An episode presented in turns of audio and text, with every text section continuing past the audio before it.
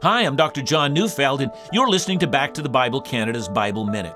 Acts 8, 3 and 4 says, But Saul was ravaging the church and entering house after house. He dragged off men and women and committed them to prison. Now those who were scattered went about preaching the word. Those of us who have trouble imagining the sovereignty of God in all things need to pay closer attention to this passage. You might think it a tragedy that God would allow Saul to ravage the church.